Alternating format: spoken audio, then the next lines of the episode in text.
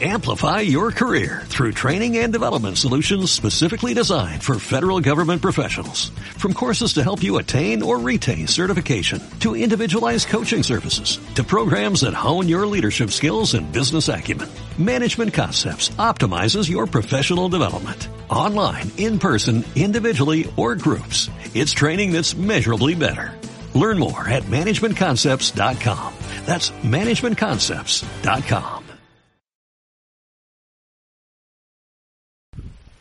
Queridos hermanos, estamos celebrando este domingo de Pentecostés, domingo que recordamos el descenso del Espíritu Santo sobre María Santísima y sobre los apóstoles. En este día culmina el tiempo de Pascua y también la Iglesia celebra al Espíritu Santo, el Espíritu Santificador, la tercera persona de la Santísima Trinidad. Vamos a leer el texto del Evangelio según San Juan. Al atardecer de ese mismo día, el primero de la semana, estando cerradas las puertas del lugar donde se encontraban los discípulos por temor a los judíos, llegó Jesús y poniéndose en medio de ellos les dijo, la paz esté con ustedes. Mientras decía esto, le mostró sus manos y su costado. Los discípulos se llenaron de alegría cuando vieron al Señor. Jesús les dijo de nuevo, la paz esté con ustedes. Como el Padre me envió a mí, yo también los envío a ustedes. Al decirles esto, sopló sobre ellos y añadió, reciban el Espíritu Santo. Los pecados serán perdonados a los que ustedes se los perdonen y serán retenidos a los que ustedes se los retengan. Palabra del Señor, gloria a ti, Señor Jesús. En este día tan especial, queridos hermanos, recordamos el descenso del Espíritu Santo sobre María Santísima y los apóstoles. La Iglesia nuevamente celebra al Espíritu Santo, Pentecostés. 50 días han pasado desde que Jesús resucitó, desde que Jesús rompe las ataduras de la muerte, logra eh, vencer al demonio, al mundo, y con su resurrección nos consigue la victoria, la victoria también para nosotros que somos parte del cuerpo místico de la iglesia, el cuerpo de Cristo. Este día también nos recuerda todo lo que el Espíritu Santo obra en nosotros, todo lo que el Espíritu Santo hizo a lo largo de tantos siglos en la iglesia. Recordemos que tres son las personas de la Santísima Trinidad, el Padre, el Hijo y el Espíritu Santo. Al Padre se le atribuye la obra de la creación, al Hijo se le atribuye la obra redentora y es Jesús quien promete a los apóstoles el envío del Espíritu Santo. Cuando Jesús anuncia a sus apóstoles que Él vuelve al Padre y les dice que es necesario que Él vuelva al Padre, porque si Él no vuelve, no puede enviarle a los apóstoles el Espíritu Santo, la tercera persona de la Santísima Trinidad. El Espíritu Santo, Él es encargado de la santificación, es esas lenguas de fuego que descendieron sobre los apóstoles y sobre María Santísima, demuestran el amor, ese amor que Dios les concede a los apóstoles para que se conviertan en verdaderos testigos del Evangelio. Todo lo que los apóstoles estuvieron escuchando de Jesús, todas sus enseñanzas, todo lo que vieron, los, milagros que realizó, incluso la pasión y muerte de Cristo e incluso su resurrección, van a tener el sello particular del testimonio cuando reciban al Espíritu Santo. Ahí los apóstoles van a comprender que todo eso debía ocurrir, que todo eso debía pasar. Ahí realmente los apóstoles van a ahondar en el misterio de la redención y de la salvación. Ese misterio de la redención que era difícil de comprender para aquellos que no miraban con una mirada sobrenatural. Esa mirada sobrenatural es la acción que produce en nosotros el Espíritu Santo. Es el Espíritu Santo el encargado de santificarnos, el Espíritu Santo es el encargado del proceso interior por el cual nosotros dejamos que Dios sobre, que Dios nos transforme. Y así como los apóstoles y la Virgen recibieron el Espíritu Santo, también nosotros tenemos que pedirle al Señor esta gracia. nosotros hemos recibido la gracia del bautismo, la gracia de la confirmación, que confirmó esas gracias que habíamos recibido en el momento en el que fuimos bautizados. Por eso se llama confirmación. Pero el Espíritu Santo no obra en nosotros si nosotros no lo dejamos obrar, si nosotros no abrimos las puertas de nuestro corazón. Él puede estar dispuesto a transformarnos, pero hace falta ese acto de la voluntad de nuestro interior por el cual nosotros dejamos obrar el Espíritu Santo. El Espíritu Santo es el agente activo, pero nosotros debemos ser el agente pasivo y para que seamos agente pasivo nos tenemos que poner en sus manos, tenemos que dejar que Él obre. El otro día hagamos y poníamos el ejemplo de la persona que se tiene que operar y le quiere enseñar al médico cómo operar. Le tiene que decir usted esto, usted aquello. No, el paciente va, padece lo que el otro hace, por eso es paciente. El agente en ese caso es el médico que realiza la operación y lo mismo pasa en nuestra relación con Dios y nuestra relación con el Espíritu Santo. Ser pacientes del Espíritu Santo es dejar que Él obre en nosotros.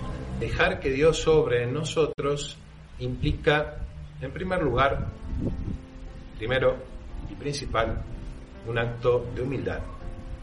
Un acto de humildad por el cual dejamos de lado nuestra soberbia. La soberbia nos hace creernos que tenemos la razón en todo y que nadie nos puede decir nada. La humildad nos hace reconocer que necesitamos de los demás, que necesitamos principalmente de Dios. Necesitamos que Él sea el que nos transforme, que Él sea el que nos guíe. Pónganse esta imagen que tal vez puede ser muy gráfica. Una persona invidente que necesita ser guiada. Sería bastante ilógico, irrisorio, que se ponga a discutir con el que ve y el que lo guía. Que le diga, no, por acá no, mirá que... No, acepta que el otro ve y que ella no ve. Entonces yo no veo, entonces esta persona que me guía ve, entonces sabe qué decisión, qué camino tomar, cuál es lo mejor para mí. Lo mismo debería pasar en nuestra vida espiritual. Abandonarnos en Dios es confiar en lo que Él nos ilumina, en lo que Él nos pide, y no ponernos nosotros a discutir con Él, no poner nuestro parecer por encima de su voluntad. Los santos han sabido abandonarse en la voluntad de Dios, en el plan de Dios, en las mociones que el Espíritu Santo susurra en su interior. Pensemos cuántas veces se debate en nuestro interior esta voz del Espíritu Santo contrapuesta muchas veces a la voz de nuestras pasiones, o a la voz del demonio, o a la voz del mundo, que son los tres enemigos del alma. ¿Cuántas veces uno dice, bueno, tendría que ir a confesarme? Uno dice, bueno, voy a confesarme, no voy y uno se debate interiormente, tendría que hacer esta obra buena, tendría que ir a misa, tendría que ayudar a un vecino que necesita ayuda. Ese debate interior entre hacer esto o hacer aquello implica en realidad la disposición interior. Si nosotros dejamos obrar a Dios, las mociones del Espíritu Santo con sus dones nos iluminarán para hacer lo que agrada a Dios y lo que es un bien para nosotros. Si en realidad no escuchamos a Dios, difícilmente Dios pueda transformarnos. Siempre la gracia está a nuestro alcance y siempre Dios nos ofrece su amor y su misericordia. Pero si yo sistemáticamente le digo a Dios que no, si en cada momento que Dios me quiere dar su gracia le digo que no, pensemos que esas gracias nunca más vuelven. Nunca más Dios nos ofrece esa gracia particular. Si yo la desprecié, ya la desprecié para siempre. Dios me podrá dar otras gracias, pero esas gracias ya las he perdido. Pensemos cuántas veces nosotros nos negamos a la acción de la gracia. Cuántas veces eh, en nuestro interior preferimos otras cosas a lo que Dios nos susurra suavemente en nuestro interior. Que nosotros sepamos ser dóciles a la gracia, a cada gracia que Dios nos da.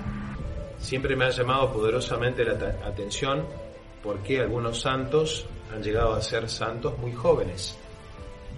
Eh, se me ocurre en este momento Santo Domingo Sabio, San Juan Evangelista, el apóstol que tuvo la dicha de reclinar su rostro sobre el pecho del Señor, Santa María Goretti, Santa Teresita de Lisieux, Santa Juana de Arco, que hace poco celebramos centenario de su canonización, santos que murieron muy jóvenes. Dice, ¿cómo pudieron llegar a ser santos tan jóvenes?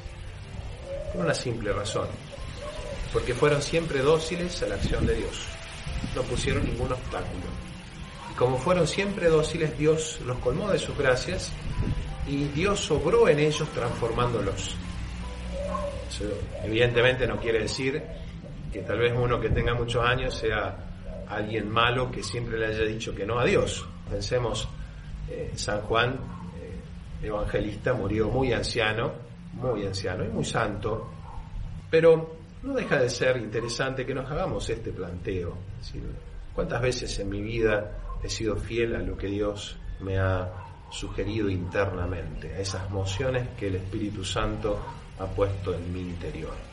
¿Cuántas veces he dejado realmente obrar a Dios? ¿Y cuántas veces le he dicho que no a Dios? ¿Cuántas veces he dejado a Dios de un lado? En esta celebración de Pentecostés, en el que recordamos nuevamente el descenso del Espíritu Santo sobre María y los apóstoles, nosotros le pidamos particularmente al Señor esta gracia de testimoniarlo en nuestra vida siendo generosos y testimoniarlo ante los demás como lo hicieron los apóstoles que salieron llenos del fuego del Espíritu Santo para predicar el Evangelio, para predicar a Jesús y a Jesús crucificado. Que también nosotros podamos dar este testimonio en este mundo que nos toca vivir. La bendición de Dios Todopoderoso, Padre, Hijo y Espíritu Santo, descienda sobre ustedes y permanezca para siempre. Amén. Amplify your career through training and development solutions specifically designed for federal government professionals. From courses to help you attain or retain certification, to individualized coaching services, to programs that hone your leadership skills and business acumen, Management Concepts optimizes your professional development. Online, in person, individually, or groups. It's training that's measurably better. Learn more at managementconcepts.com. That's managementconcepts.com.